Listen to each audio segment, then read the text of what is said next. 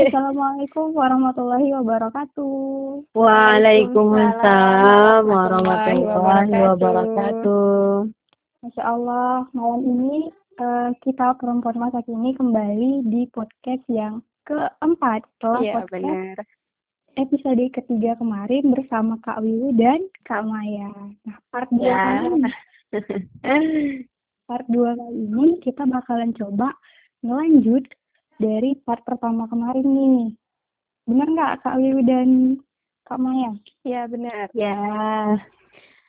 Nah, untuk yang pembahasan kali ini mungkin bakalan eh, kita tanyakan nih kepada narasumber kita malam ini. Sebelumnya gimana Kak kabarnya? Sehat kan walaupun pandemi COVID-19 ini masih berlangsung?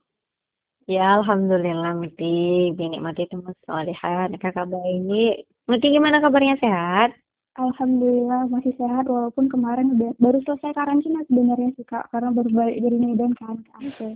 Oh, Masya Allah. Triwi sehat? Alhamdulillah sehat kak. Alhamdulillah. Alhamdulillah. Oh iya kenalin dulu dong. Ini kita di sini ada siapa aja. Oh iya nih sahabat perempuan masa kini malam ini eh, podcast yang keempat kita ditemani oleh narasumber-narasumber kece langsung aja ke Enggak narasumber yang kita kenalin pertama. dulu. eh, di sini dari sahabat perempuan masa kini ada kakak sama Muti gitu. Nah kita nggak sendirian kan di sini. Kita ada sama tamu spesial kita Kak Maya Rizky Sari. Nah, untuk Hmm. melanjutkan podcast kita yang kemarin kayak gitu. Oke berarti Muti coba ngomong lagi kak ya maaf. Nggak apa-apa, lanjut aja. Nggak apa-apa. Ini nggak dikat, ini nggak dikat. Lucu. Oke. Improve perempuan. aja. Oke, kita mungkin langsung ini aja kali ya. Kan kemarin Kak, Kak Maya tuh udah jelasin kan, kenapa perempuan itu harus berprestasi dari su- sudut Hmm. pandangnya Kak Maya gitu. Juga udah Hmm. ceritain tentang sejak, apa ya, eh, pengalamannya Kak Maya gitu kan. Kita juga udah tahu prestasi-prestasi Kak Maya. Nah, di podcast kali ini kita bakalan fokus di perjuangannya Kak Maya di Polandia gitu. Kita akan kupas lebih dalam kayak mana sih perjuangan Kak Maya ketika Kak Maya kuliah di Polandia kayak gitu. Masya Allah. Nah, sebelum itu Kak, eh, kan kemarin itu Kakak kuliah di S1-nya di ekonomi USU gitu kan Kak. Nah, Mm-mm. kenapa Kakak milih S2-nya itu di IPB gitu? Kak? Kenapa milih IPB? Hmm, hasil istiqoroh. Karena apa ya? Ya awalnya kan kenapa lanjut S2 ya mungkin ya pertama. Oh iya, kenapa benar, kakak lanjut S2? Karena eh, memang itu adalah jalan apa ya jalan karir kakak kan kakak cita-citanya tuh mau jadi dosen ya salah satunya. Jadi kan kalau mau jadi dosen itu harus S2 kan. Iya. Karena kakak eh, ingin melanjutkan profesi ayah kakak gitu. Jadi ayah kakak tuh ingin ada salah satu anaknya tuh yang jadi dosen, jadi penerus ayah nantinya gitu. Dan alhamdulillahnya itulah ada-ada aja jalan kan. Terus waktu bapak nanya kira-kira mau kampus yang mana. Terus kakak bilang eh main sholat dulu ya pak, saya sholat istiqoroh dulu, bagusnya kampus mana gitu. Terus setelah dicoba di, di ini ya sambil gali-gali informasi kampus yang lainnya tuh entah kenapa memang lebih seretnya tuh ke IPB gitu. Banyak sih faktor-faktor pendukung karena eh, adik kakak juga sebenarnya satunya kan di sana juga. Terus di sana juga dari segi kapabilitas kampusnya tuh masya Allah ya terasa hawa dunia akhiratnya tuh kayak seimbang gitu. Bukan berarti kampus lain tuh enggak ini ya, tapi maksudnya beda aja gitu. Tarbiyahnya di sana gitu. Terus apa ya nuansa fighting untuk belajarnya tuh luar biasa lah di situ pokoknya. Kakak dengar dari cerita-cerita teman-teman yang lain juga gitu. Pas kakak udah nyampe di sana juga memang betul-betul terasa beda perjuangan buat belajar. Ya mungkin itu adalah jawaban dari istiqoroh dan dari segi apa ya ranking kampus juga termasuk bergengsi lah di Indonesia maupun di dunia. Masya Allah gitu Muti. Jadi kalau kita memilih sesuatu itu nggak hanya jodoh aja ya kan Kak untuk istiqoroh. Oh tentu juga harus dengan gitu. Iya. Jawaban istiqoroh. Tapi satu hal, istiqoroh itu kita bukan memilih di antara beberapa pilihan, tapi menetapkan hati pada satu pilihan. Masya Allah. Jadi kak, uh, sebenarnya kakak itu kan kuliah di IPB. Mm-mm. Kakak kuliah di IPB atau kuliah di Polandia nih kak? Itu bisa di... Dua-duanya. Nah iya itu gimana? Jadi semester satu itu kakak kuliahnya di IPB, semester dua kakak kuliahnya di Polandia, semester tiga balik lagi ke IPB untuk ini kan menyelesaikan tesisnya. Jadi ceritanya uh, di semester 2 itu kakak ikut pertukaran pelajar ke Polandia. Jadi semester hmm. 2 kakak itu kayak credit earning gitu. Jadi semua mata kuliahnya itu nanti ditransfer yang di Polandia ditransfer ke IPB. Itulah yang jadi SKS kakak. Semester 3 itu tinggal satu mata kuliah. Sebenarnya uh, kalau apa kalau kakak ambil satu mata kuliah lagi mana itu di IPB dua semester tiga semester lah mungkin tiga semester juga mungkin bisa insya Allah selesai semester tiga tuh udah nggak udah nggak usah ada mata kuliah lagi tapi kemarin kodarulahnya itu ada satu mata kuliah yang nggak available di Polandia jadi harus kakak ambil di Indonesia satu mata kuliah lagi sekaligus ambil tesis gitu hmm. Gimana Muti? jadi kuliahnya di dua kampus satu di PB satu lagi di WUS namanya Warsaw University of Life Science Masya Allah Allah. Kalau dari ini sendiri kak, kan kakak bilang semester 2 tadi um, mendapatkan beasiswa gitu. Mm-hmm. Itu beasiswanya kakak mencari sendiri atau diperkenalkan mungkin sama dosen gitu? Hmm. Kalau di IPB itu ya, mm-hmm. uh, ada beberapa kan kita namanya ICO International Collaboration Office. Jadi setiap itu setiap hampir setiap minggu sih mungkin ada updatean tentang program internasional. Jadi awalnya kakak itu searching-searching juga sih beberapa program kan yang mana kira-kira bisa diikutin. Kakak saya ingin ikut yang summer course atau yang berapa yang sebentar-sebentar lah mungkin cuma dua minggu gitu kan. Terus kakak dikirimin sama adik kakak eh, kan dia juga kuliah di PB terus tahun 2017 dia yang berangkat ke Eropa. Itu kita dengan beasiswa yang sama kan Erasmus juga. Terus dia ngirim satu itu informasi yang dari ICO tadi dia kirim ke kakak bilang e, ini kak coba katanya gitu. Terus dari situlah baru kakak coba kepoin gitu kan. Awalnya memang nggak yakin aduh mana kan mungkin bisa Erasmus pro gitu. Ini salah satu beasiswa paling bergengsi di dunia gitu kan. Mana mungkin bisa gitu. Sih masya Allah. Allah tuh memang maha baik banget jadi mulai dari searching searching info info sendiri lah yang itu Hmm, Allah. Terus dapat kiriman juga.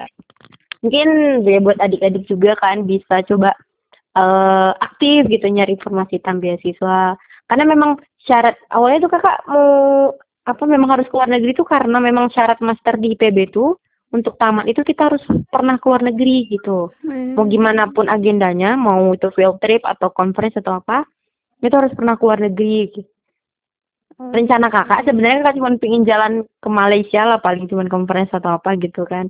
Alhamdulillahnya Allah punya rencana yang lebih baik. Hmm, memang sih kak awalnya dari kayak dengar kakak dapat Erasmus ya Allah masya Allah kalian kak. Makanya sampai hmm, penasaran kali dan alhamdulillah dapat kesempatan untuk berbicara dengan Kak Maya. Masya Allah, Masya Allah. Nah itu kak waktu kakak kuliah di Polandia kan kak ini kan hmm. kita hmm, kira-kira ada nggak sih kak hambatan sama rintang dan rintangan ketika kakak kuliah di Polandia Wih, masya Allah, banyak lah itu, luar biasa perjuangan di sana. Yang berkesan lah kak, yang paling berkesan hambatan. Paling berkesan sebagai muslimah gitu kan kak. Iya itu pokoknya masya Allah lah pokoknya kerasa banget perjuangan menjadi seorang muslim di negara Eropa itu. Wah itu itu juga sih maksudnya mungkin suatu pelajaran berharga. Nah di awal kakak ini ya dari kakak awal ikut seleksi itu kakak minta doa sama Allah. Ya Allah jika memang keberangkatanku ini adalah sesuatu yang terbaik maka mudahkanlah ya Allah. Izinkan hamba lulus gitu kan. Hmm. tapi jika memang tidak tolong beri, berilah ganti dengan yang lebih baik dan alhamdulillah ternyata Allah jawab kamu harus berangkat Maya gitu kata Allah kan nih. Invitation letter gitu langsung ada. Besoknya langsung apa email kan. Tuh sampai di sana terasa lah memang uh, apa hambatan tantangan itu mulailah ujian-ujian berdatangan gitu kan. Untuk menguji hamba ini seberapa kuat sih di sana gitu kata Allah. Kalau hambatan sendiri mungkin eh, dari segi ini ya dari segi bahasa mulai masuk menginjakkan kaki di Polandia itu pertama kali. Kakak sebelumnya ya, sebenarnya kakak belum pernah sama sekali keluar negeri loh di dari dasar itu ya pertama kali kakak pergi keluar negeri sendiri ke Eropa pula ya Allah. Bukan pula. Jadi hambatan pertama itu mungkin dari segi bahasa. Orang Polandia itu kebanyakan tuh susah untuk bahasa Inggris. Nah itu satu cukup satu kendala cukup satu hambatan yang inilah untuk komunikasi mereka itu kebanyakan bisanya itu bahasa Polish gitu. Sedangkan kakak bahasa Polishnya nggak tahu apa-apa kan, masih belum dapat kursus bahasa Polishnya kan, mm-hmm. uh, cuman modal bahasa Inggris doang gitu. Jadi kalau komunikasi itu mungkin agak susah di sana. Mulai dari di orang-orang di dom itu bahkan yang di dom itu asrama, orang di asrama itu bahkan sampai nggak ngerti gitu. Kadang kita minta kunci aja harus pakai bahasa harus pakai uh, ini dulu tuliskan Google Translate di HP terus tunjukkan ke mereka awal-awalnya gitu. Berat perjuangannya yang di situ. Terus kalau untuk apanya uh, tantangannya mungkin dari segi budaya ya. Ya kita sebagai muslim di situ itulah mungkin beratnya. Apalagi waktu musim panas. Kan kakak mm -hmm. Ya kita uh, muslim kan pakai jilbabnya yang ini yang cari gitu kan. Iya benar. Jadi ya tahulah kalau misalnya mereka dengan pakaian yang serba mini gitu tiba-tiba melihat yang satu bajunya kan sana panas sana sampai 40 derajat gitu.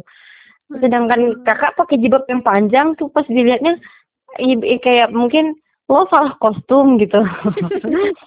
Jadi dilihatin terus kadang diketawain gitu kan sama teman-teman dari luar negeri lain sama teman-teman uh, luar negeri lainnya dari dari beberapa negara. Kadang kadang nggak mungkin nggak kenal itu siapa gitu. Tapi kalau teman-teman yang sekelas yang teman internasional tuh mereka paham gitu kan. Mereka tahu. Bahkan kalau kita belajar juga mereka jaga jarak sama kita. Bahkan kalau kita mau duduk aja sampai izin e, boleh nggak saya duduk di sebelahmu gitu? Tapi kalau misalnya yang lain kan kadang kalau kakak ke jalan ke kelas ditengokin tunjuk-tunjuk ketawa dia hmm, terus nanti dapat semangat dari teman-teman Indo yang lainnya kan udah itu kayak gitu biasa kita ya sabar-sabar tetap tunjukkan senyummu karena in, kita ini di sini bukan hanya membawa nama kita sendiri tapi kita membawa nama negara dan agama kita. Tunjukkan bahwa kita itu bahwa muslim itu bukan orang yang fan, bukan orang yang apa ya? Bukan orang yang tertutup, bukan orang yang kolot gitu. Orang yang pakai jilbab itu bukan orang yang yang nggak bisa nerima orang lain, tapi kita juga penuh dengan toleransi gitu. Kita juga bisa menunjukkan bahwa muslim itu juga seorang yang ramah gitu.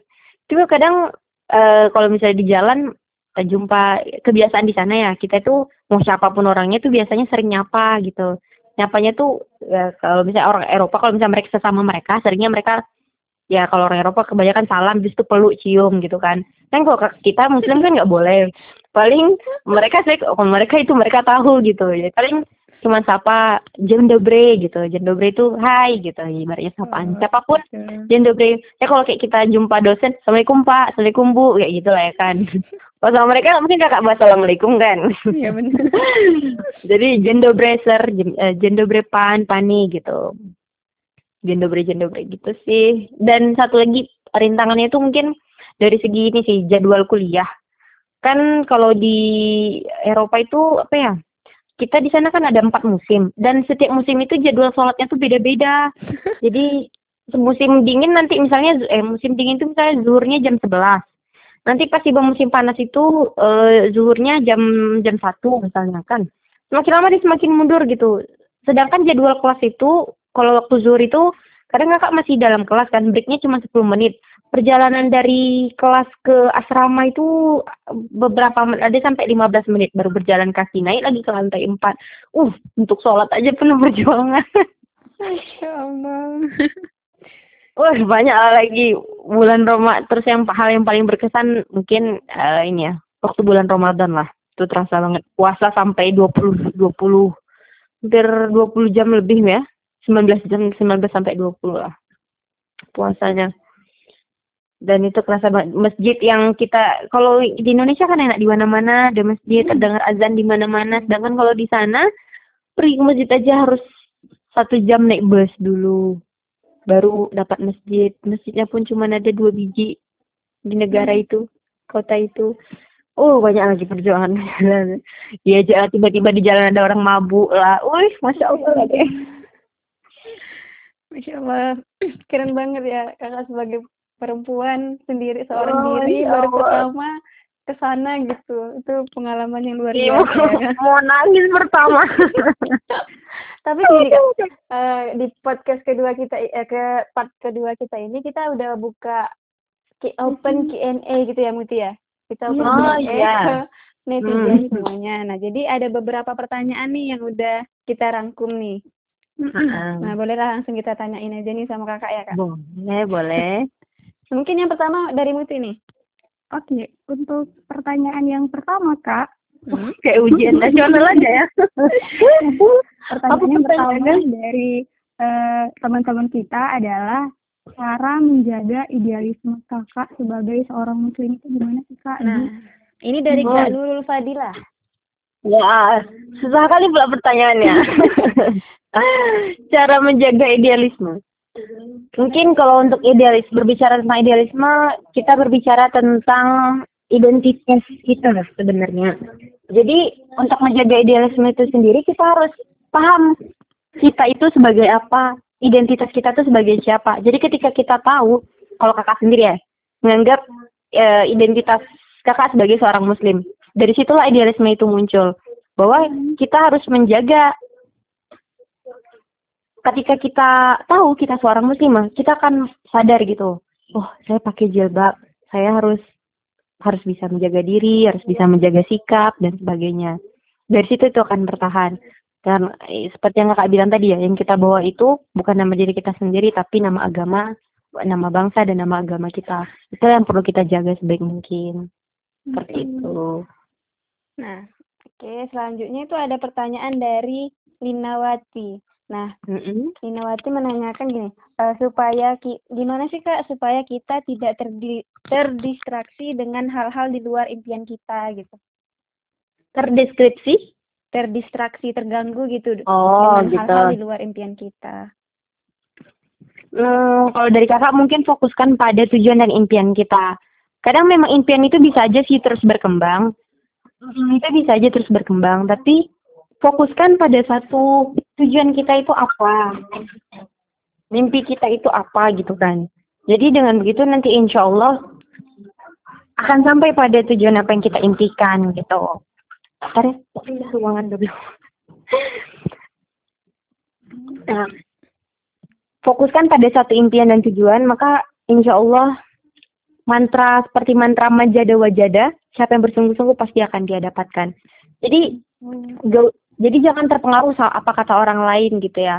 Fokuskan aja kita itu mau apa, di list, azamkan dengan tekad dalam hati. Insya Allah akan ada jalannya. Terus mengutip dari ini ya, hmm, Ibnu Qayyim al-Jauziyah pernah berkata gitu. Ikhlaskan dalam usaha menggapai tujuan, maka kamu akan mendapati bantuan Allah di sekelilingmu. Masya Allah. Jadi dengan kita fokuskan itu, itu insya Allah akan inilah akan tercapai apa yang kita inginkan. Hmm, jadi gitu ya Muti ya.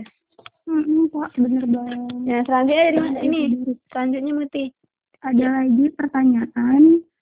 bisa istiqomah. Mm-mm, Gimana cara kakak bisa istiqomah dengan kebanyakan umat non muslim di sana kak? Dan kita kan minoritas gitu di sana.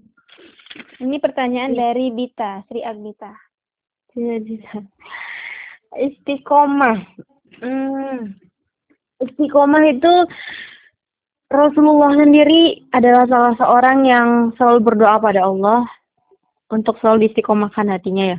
Itu sekelas Rasulullah. Apalagi kita cuman manusia biasa yang imannya naik turun. itu sebenarnya istiqomah itu merupakan satu yang susah banget. Tapi kembali lagi itu bagian dari idealisme dan identitas kita udah kewajiban kita semua. Jadi kalau pokoknya setiap ingin melanggar sesuatu misalnya kayak apa ya? Em, budaya ataupun hijab lah misalnya kan.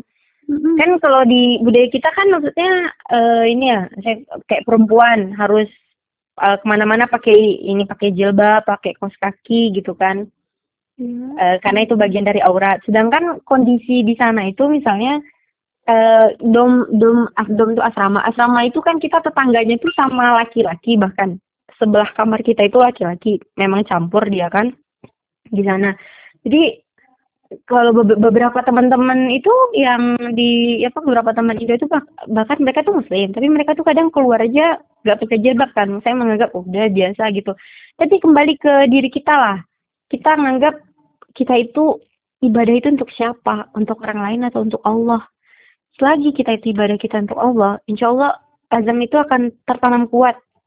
Dan mau apa pun alasannya ketika kita itu ikhlas ibadah untuk Allah, mau di mana pun, siapa pun yang akan menyaksikan, kita akan tetap pada koridor itu gitu.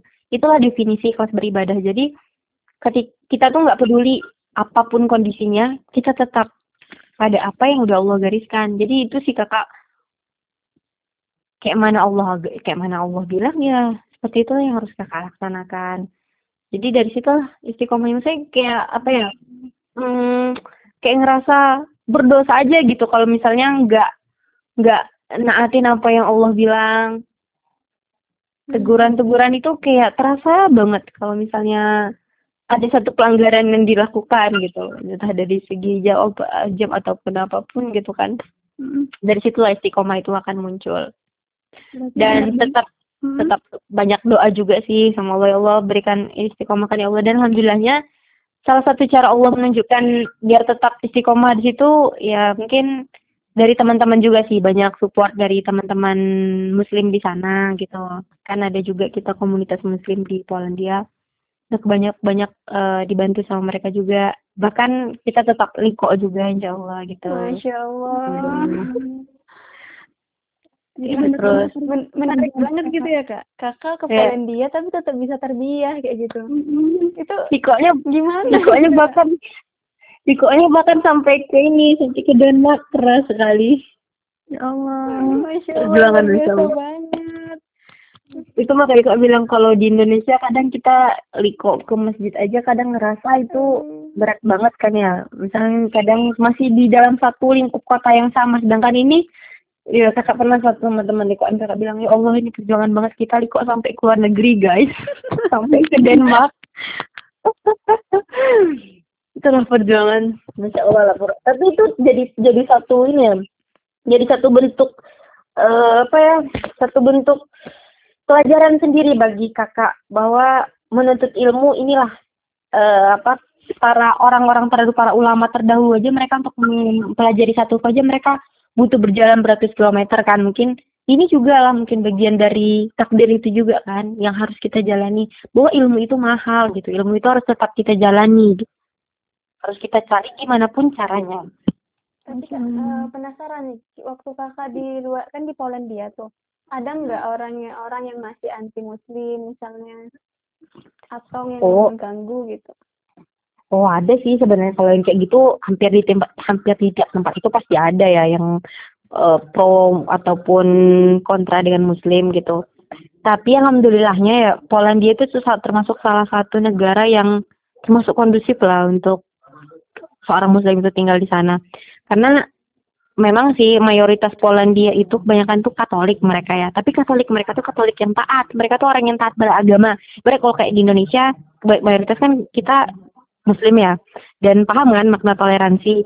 Sedangkan kalau di sana itu mereka Katolik dan mereka juga, juga paham tentang toleransi. Jadi negara Polandia itu termasuk salah satu negara yang aman lah untuk Muslim ini untuk Muslim tempatin. Dan kalau untuk anti Muslim itu paling kebanyakan ya paling cuman kayak nengok-nengok sinis gitu sih sama orang yang pakai jilbab kayak gitu. Paling ketawain terus uh, pernah waktu bulan Ramadan pulang dari terawih kan dari apa dari masjid orang-orang mabuk di jalan ya terus bagian mau pergi ke klub mereka. Kalau di sana tuh party sih istilahnya. Setiap malam tuh party party gitu minum minuman mereka kan minum minum gitu. Itu udah biasa untuk mahasiswa party party apalagi yang di kakak beasiswa Erasmus itu kan seluruh apa seluruh Eropa itu kan ya. Dan itu udah kayak satu kewajiban gitu ada party tiap malam gitu kakak kakak enggak enggak di situ ada sampai ada jadwal partinya gitu setiap hari.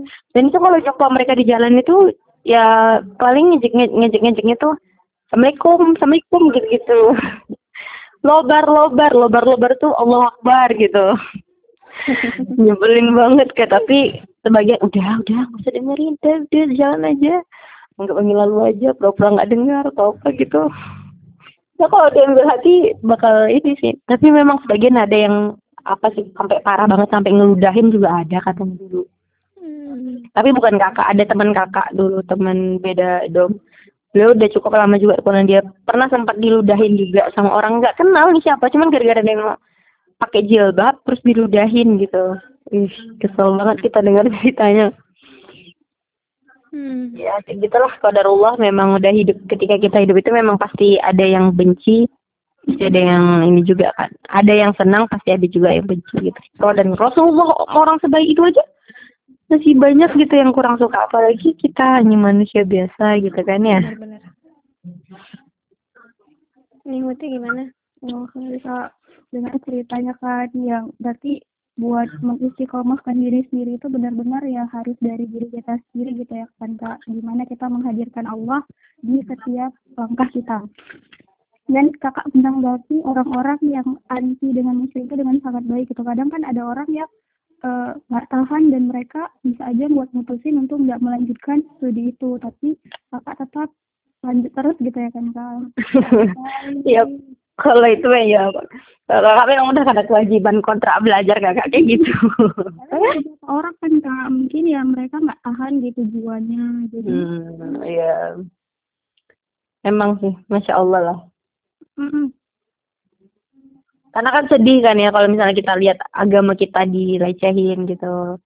Tapi kalau yang di kelas kakak sendiri alhamdulillah mereka cukup paham. Karena kan udah di briefing juga semua ada ada orientation day-nya kan ada pengenalan bahwa ini semua dari negara-negara dari apa mahasiswa dari berbagai negara di dunia jadi harap untuk saling menghormati sesama karena beda-beda agama dan budayanya di situ lebih open minded sih teman-teman kakak jadi alhamdulillahnya teman-teman sekelas nerima ya kak Hmm. Hmm. Nah, kalau dari yang ter, yang yang nampaknya ya kita nggak tahu sih hati mereka gimana. Tapi kalau misalnya dari segi perlakuan mereka baik-baik semua. Alhamdulillah. Alhamdulillahnya. Ya, nah kita kan bicara tentang Islam tadi tuh kan kak. Jadi ada Mm-mm. pertanyaan nih satu terakhir ini pertanyaan terakhir dari eh, teman-teman. Gimana sih kakak tahu nggak sedikit tentang sejarah pergerakan Islam di Polandia gitu kak? Wah, sejarah pergerakan. Eh, atau sejarah Islam mungkin tempat-tempat atau peninggalan-peninggalan Islam mungkin di Polandia gitu Hmm, tempat-tempat Islam dan peninggalannya itu ada sih beberapa. Mungkin kalau sejarahnya kakak sih nggak terlalu nggak nggak tahu terlalu banyak ya. Eh, tapi waktu itu ada eh, dengar-dengar cerita, terus kebanyakan itu dari buku sih. Kalau yang di sejarah Polandia ada namanya tuh buku Tatar Golden Horse gitu. Itu paling terkenal itu untuk sejarah di Polandia. Dan itu ceritanya tuh kayak hampir sama kayak negara-negara dunia lainnya itu awalnya itu muslim pertama di tanah Polandia itu adalah pedagang dan pelancong dari Arab gitu. Terus eh, ini juga dibuktikan sih dengan temuan benda-benda arkeologis dari koin yang dicetak oleh para penguasa muslim pada saat itu gitu. Salah satu gambarnya tuh kayak eh, Ibrahim ibnu Yakub. Beliau itu seorang Yahudi yang bekerja di layanan diplomatik khalifah dari Spanyol kalau nggak salah. Dan itu ada di apa namanya Mesko kalau nggak salah ya. Dan itu ceritanya tuh tertuang itu ya di Tatar Golden Horde tadi di buku itu. Mereka itu disebut eh, Muslim Polandia itu disebut dengan Tatar. Nah eh, mereka itu kalau salah jadi apa ya jadi prajuritnya raja terus eh, gara-gara mereka itu bisa ngelindungin Polandia akhirnya mereka dapat penghargaan dari raja Polandia waktu itu dapat satu wilayah lah untuk boleh tinggal izin tinggal muslim muslim di sana.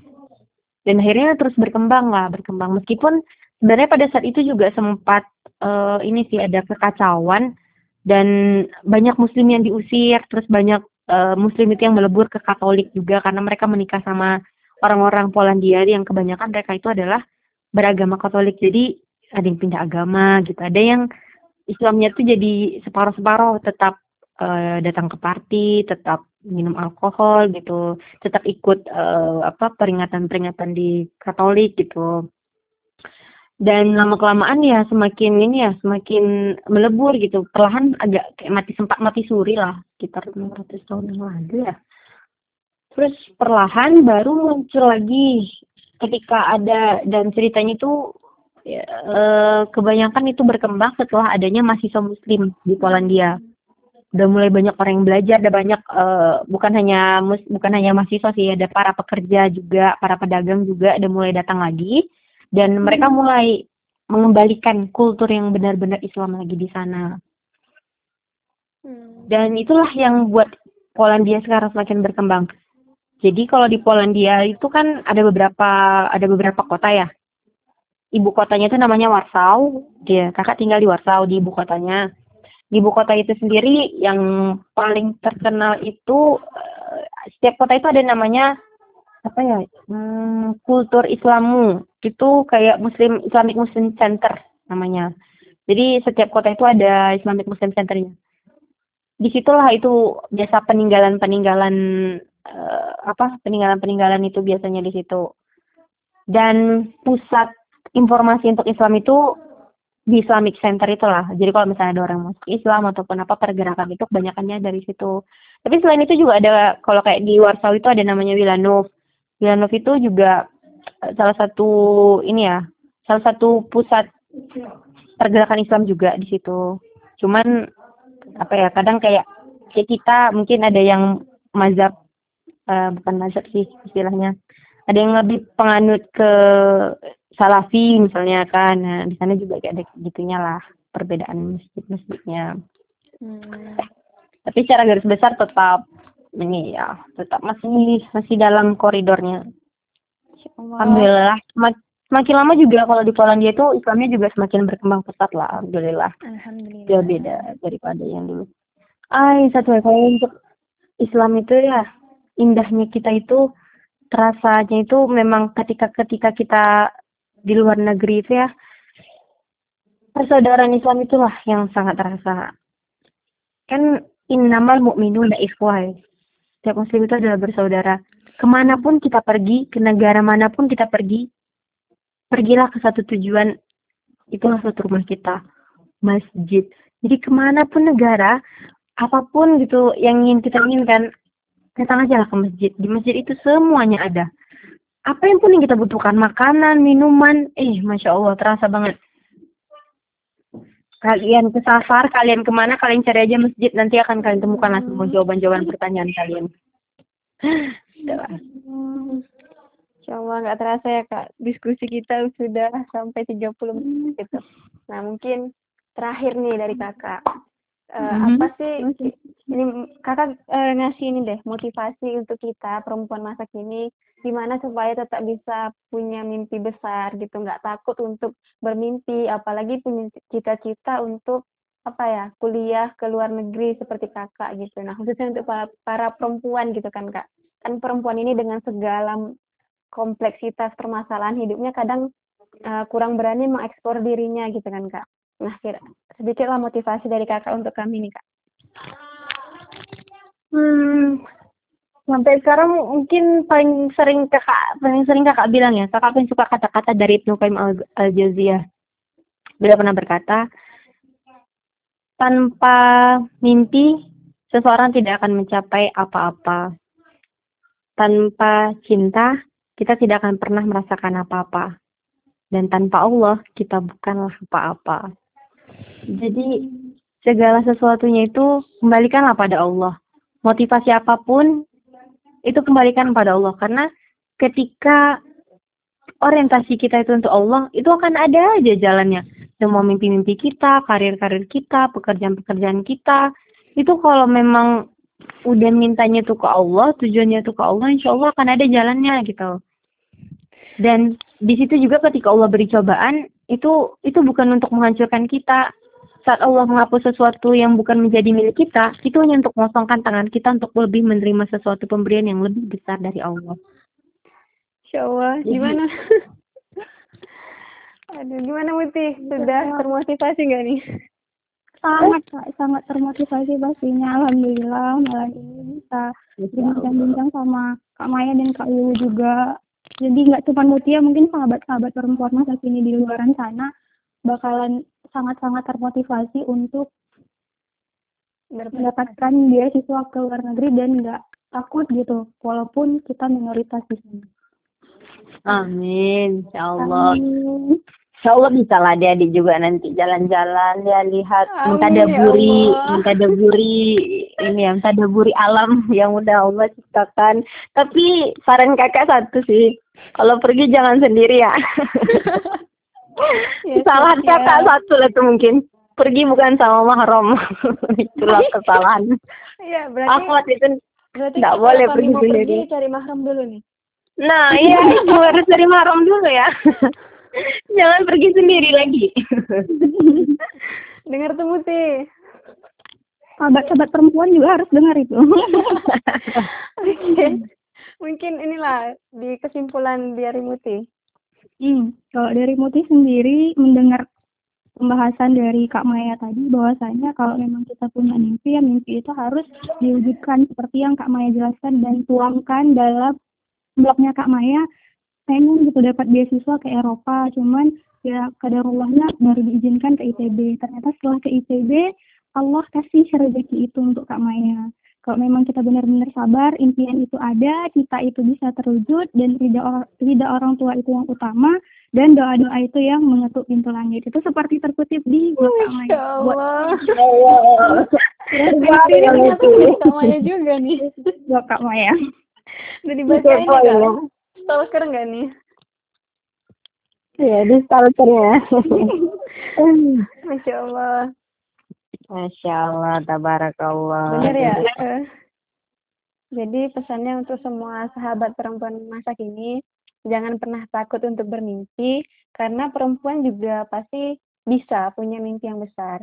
Tapi jangan jangan lupa libatkan Allah di setiap prosesnya. Karena apa yang menjadi takdir kita tidak akan pernah melewatkan kita, gitu ya kak?